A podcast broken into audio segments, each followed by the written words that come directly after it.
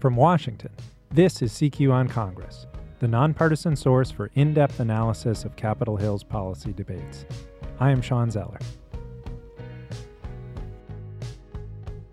Two new polls from the Washington Post and USA Today have found that the percentage of Americans who say they would prefer a Democratic congressional candidate exceeds the percentage of those who would vote for a Republican one by at least 10 percentage points. It's led Democrats in Washington to wonder if maybe they can take both the House, where their chances are good, and the Senate, where they are long. I have one of America's preeminent election analysts with us today, Nathan Gonzalez, the publisher of Inside Elections, who is also Roll Call's political expert, to give us the answers. Welcome, Nathan. Thank you for having me. So, Nathan, given recent history, I think it's good to take polls with a grain of salt, right? I mean, what should we make of these two results showing Democrats way ahead in the so called generic ballot, where respondents are asked to decide between a generic Democrat and a generic Republican? Yeah, uh, i guess I'll start by saying something that might be provocative in that I think sometimes polls get a bad rap. I actually think that those the polls that you cited, the national generic uh, polls are, are, probably accurate. Um, they might be a, a, little hot or a little too democratic, but I think they're accurate. But I think the thing to remember is that those polls don't necessarily matter. I mean, it tells us a mood, the mood of the electorate, but we have a we don't have a national election in this country. We should have learned in 2016 we don't have a national presidential election, and the fight for Congress is a state by state and district by district uh, battle. And I spend when I'm not doing a podcast or or another interview, I spend most of my time looking at polls at the district level, at the state level, and the generic ballot is not as wide for the Democrats. Uh, the advantage is not as wide for the Democrats as what uh, those national polls are. So, I mean, it's certainly Democrats can win the House. They definitely have a chance uh, to win the Senate. It's a little more narrow, but it's uh, it's not as much of a given as what those national polls are telling us. Okay uh, fair enough. But we've had some other signals of a possible wave election. One being very strong fundraising and candidate recruitment by the Democratic candidate Democratic Party, and another being the relatively large number of Republican incumbents who are retiring, as well as Democrats' strong performance in special elections, both this year and last. So, is it all done but the ballot counting? uh, you know, I think that the the dynamic of the election is clear. I think the Republicans are going to have a at least a bad night, but and Democrats will have a good night. What we don't know is if it's going to be those big numbers that we're talking about. And when we're talking about the midterm elections, I think it's important to break it up into House and Senate because I think they're still two fundamentally different things. A lot of those factors that you mentioned, the candidate recruitment, the fundraising, the special elections, you know, are almost all on the House side.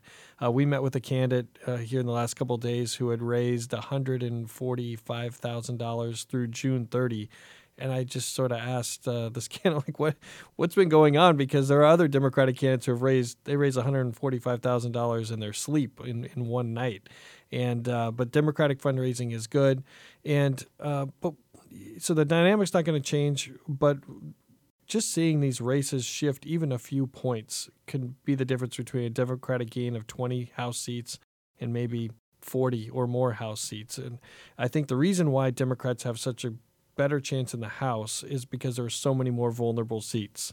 We have 76 on our uh, vulnerable Republican seats. Democrats need a net gain of 23, so they don't have to run the table. When you go to the Senate side, Democrats have to run the table, and that's why it's a little more of a challenge. On the Senate side, you have uh, where not all the senators have to run for reelection every two years. The the playing field very much is skewed towards the Republicans this year. What is it? You got 24 Democratic seats up. You've got eight Republican, and many of the Democratic seats are tough ones, seats uh, in states that uh, Donald Trump won in the 2016 election, like West Virginia and Montana and North Dakota. And the Democrats don't have very easy pickup opportunities. Yeah, and some people say, well, why is it so skewed that way? And we have to remember that a lot of this is the class of 2006, which was a great Democratic year. Also, the it's the 2012 class, which is another good Democratic year. Now they have to defend all those seats in 2018, so that's why the the numbers are a little bit uh, numbers are a little bit off. Yeah. So where do we think Democrats have a shot to win Senate seats? Well, I mean, Nevada and Arizona are, are have been their top opportunities for a while. Um, the next tier, there's probably a of argument of whether it's Texas or Tennessee. I think Tennessee is probably the next one, followed by Texas. Then it kind of drops off to Nebraska and others. Uh, but why those? Just the quick math for the Senate is that if any of the Democratic incumbent senators lose, Heidi Heitkamp, Claire McCaskill, probably the, the top ones. Maybe Bill Nelson. Heidi Heitkamp's in North Dakota, McCaskill in Missouri. And Nelson in Florida. Um, if any of those lose, that means that Democrats have to win Tennessee or Texas or something to make up for the make up for that loss, assuming they win Arizona and Nevada. So it's possible. There's scenarios in all those states. It's just not as likely as the House, I think. Yeah. So why do we think um, Democrats have shots in those states? I mean, Nevada. Um, is is an easy one. Hillary Clinton won Nevada. Uh, that's the toughest state, I guess, for Republicans to defend for that purpose. They have a good candidate in Jackie Rosen. Um, what about those other three states you mentioned? I mean, Arizona is uh, is uh, the other Arizona seat, not John McCain's seat, but uh, Jeff Flake's open seat. Democratic Congressman Kyrsten Sinema is the Democratic nominee against Martha McSally. Um, it's a you know we have it as a toss up. It's a state that the president won narrowly, but in this environment, this midterm environment, midterms tend to be um, the president's party tends to suffer in midterm elections. Right. The out, because, out party is more motivated. Yeah, because if voters are dissatisfied with the president, they can't vote against him, and so uh, that's their uh, Tennessee Democrats have the former Democratic governor uh, Phil Bredesen against Marsha Blackburn. You know, Bredesen, some people still remember him fondly from his gubernatorial days, even though that was quite a while ago now. But so that keeps them in the game. And then Texas, I mean, Congressman Beto O'Rourke, the Democrat, is a, a juggernaut. Uh, he's just running in. He's creating this movement that is is impressive. He's but he's running guy, in Texas. Very uh, handsome young guy, uh, enthusiastic, and he has the advantage of running against Ted Cruz, which everyone around the country, all Democrats around the country, have heard of Ted Cruz, and they're giving him money. His his fundraising base is a national fundraising base, not just limited to the those borders of Texas. Right, Ted Cruz. I mean, is uh, Ted Cruz, of course, famously. Appeared at the Republican National Convention in 2016 and uh, was not supportive of Donald Trump. Is that hurting him? Is that a factor in his race? Uh, you know, and that was fascinating. I mean, I was on the floor of the convention when that happened, and just to be kind of certain and right near where his his wife was had to be taken, you know, taken out of the hall because there was nervousness about her security. He was and, booed by the uh, by the crowd. You know, so it was it was amazing. You know, will that end up hurting? It looks like the president is kind of coming around to at least tweeting and saying nice things uh, about the about the senator. I don't know if that'll be the deciding factor at the end of the day. Um, you know, we'll see. It's it's a race to watch. I still think O'Rourke is a has the is an uphill battle, but yeah, Republicans should be taking it seriously. So Nathan, in watching these campaigns, what issues are driving them? Well, I mean, the president is driving Democratic uh, enthusiasm, those donations that we that we've talked about, but uh, that's almost behind the scenes. On an individual candidate level, Democrats want to talk about health care. If you um, take a drink every time a Democrat mentions pre existing conditions or health care, then you'll either be very well hydrated or very drunk uh, by November. Mm-hmm. And because they feel like that's the, the neutralizer maybe to the tax bill, Republicans are want to talk about the economy. Democrats are going to say, well, let's look at your premiums or let's look at what Republicans have done to your health care coverage. Indeed. Here's Claire McCaskill talking health care at a recent campaign event. There is no question that the number one issue in this country right now is what are we doing to relieve the anxiety about increasing prices and the uncertainty as to whether or not you'll be able to get insurance for your child who has cystic fibrosis or for your husband who has diabetes. They want to go back to the bad old days. They want to go back to the days where the insurance companies have the right to spend as much money as they want figuring out a way to not to pay that claim. You're listening to CQ on Congress. You can subscribe to this podcast on iTunes, Stitcher, and NPR One. I'm Shawn Zeller, and my guest today is Nathan Gonzalez, an election analyst for Inside Elections and Roll Call. We're talking about the battle for control of the Senate. So, Nathan, uh, their chances, Democrats' chances in the Senate, could be upended by just one loss, and they have a lot of seats to defend, as we mentioned before. Which races are they most worried about and why? Well, it means their job to be worried about all of them. Uh, but I think you, even though Joe Manchin represents, I think the the state that went to the president by the largest margin, represented by a Democrat, I actually think Manchin in West Virginia is in decent is decent shape. I think we have Heidi Heitkamp. I think is the most vulnerable Democratic senator, followed then by uh, McCaskill in Missouri or, or Nelson in Florida. Now t- let's talk about that North Dakota race. Why is she more vulnerable? I mean, the president won it handily. Uh, she's she's facing Republican Congressman Kevin Cramer, who already represents the entire state as the at-large member of Congress. Um, you know, she's well liked. I think Republicans are taking the right tactic and trying to tell voters, not trying to make them dislike her, but say that you know she's out of step, her policies are out of step, or that she's going to support the overall Democratic agenda, support Chuck Schumer of New York to be the next majority leader, and taking that route um, you know, she can win. She was probably under um, slight underdog going into the election six years ago and ended up winning a very close race. But I think Cramer is at least a slightly better candidate than Rick Berg, who she faced last time. What about in Missouri? You got Claire McCaskill, but the, the state has been trending Republican, and she's got a strong opponent, right? Yeah, State Attorney General Josh Hawley. I mean, he came in with super high expectations from that Republicans were setting, in part because they were trying to make sure that Ann Wagner, the Republican congresswoman, didn't run. Um, they, they, I guess, wanted Hawley.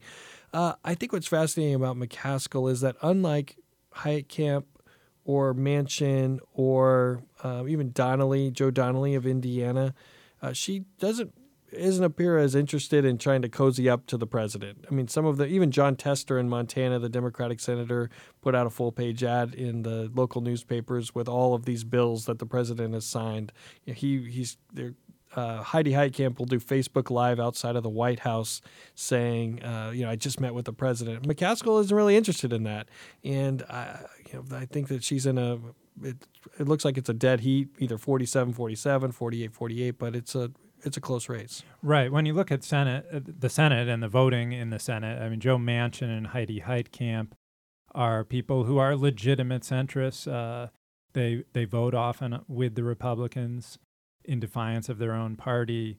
McCaskill, not as much. Um, and Tester, Jon Tester in Montana, not as much. He tends to to side with the Democrats. Yeah, he didn't support Neil Gorsuch. Uh, we'll see what happens with with Kavanaugh, but he's in that voting against Neil Gorsuch side of things. Yeah, he's a he's uh, a Democrat, Democrat, and uh, but it hasn't made him one. One you didn't list him as. Yeah, no, I mean he's vulnerable. vulnerable. I just don't think it's he's quite as. I mean, we're sort of splitting hairs here on the on who's vulnerable. Um, you know, he faces he also faces a statewide elected official. Tester has never won with more than 50% of the vote in his previous two elections. He's faced flawed candidates in those two elections. Uh, I mean, it's it's a competitive race. Republicans are going to spend money. It's just not quite at the McCaskill uh, camp level, I don't think. Okay, Nathan. Also, this week we had the release of Bob, Bob Woodward's new book, which demonstrated that a White House in disarray. And we had the publication in the New York Times of an op ed by an anonymous senior administration official who declared himself or herself a member of the resistance. And so, how are Republican congressional candidates handling Donald Trump? Are they running with him? Are they running against him? Uh, I guess a combination of both. I think it's uh, ignore him, sort of ignore the tweets.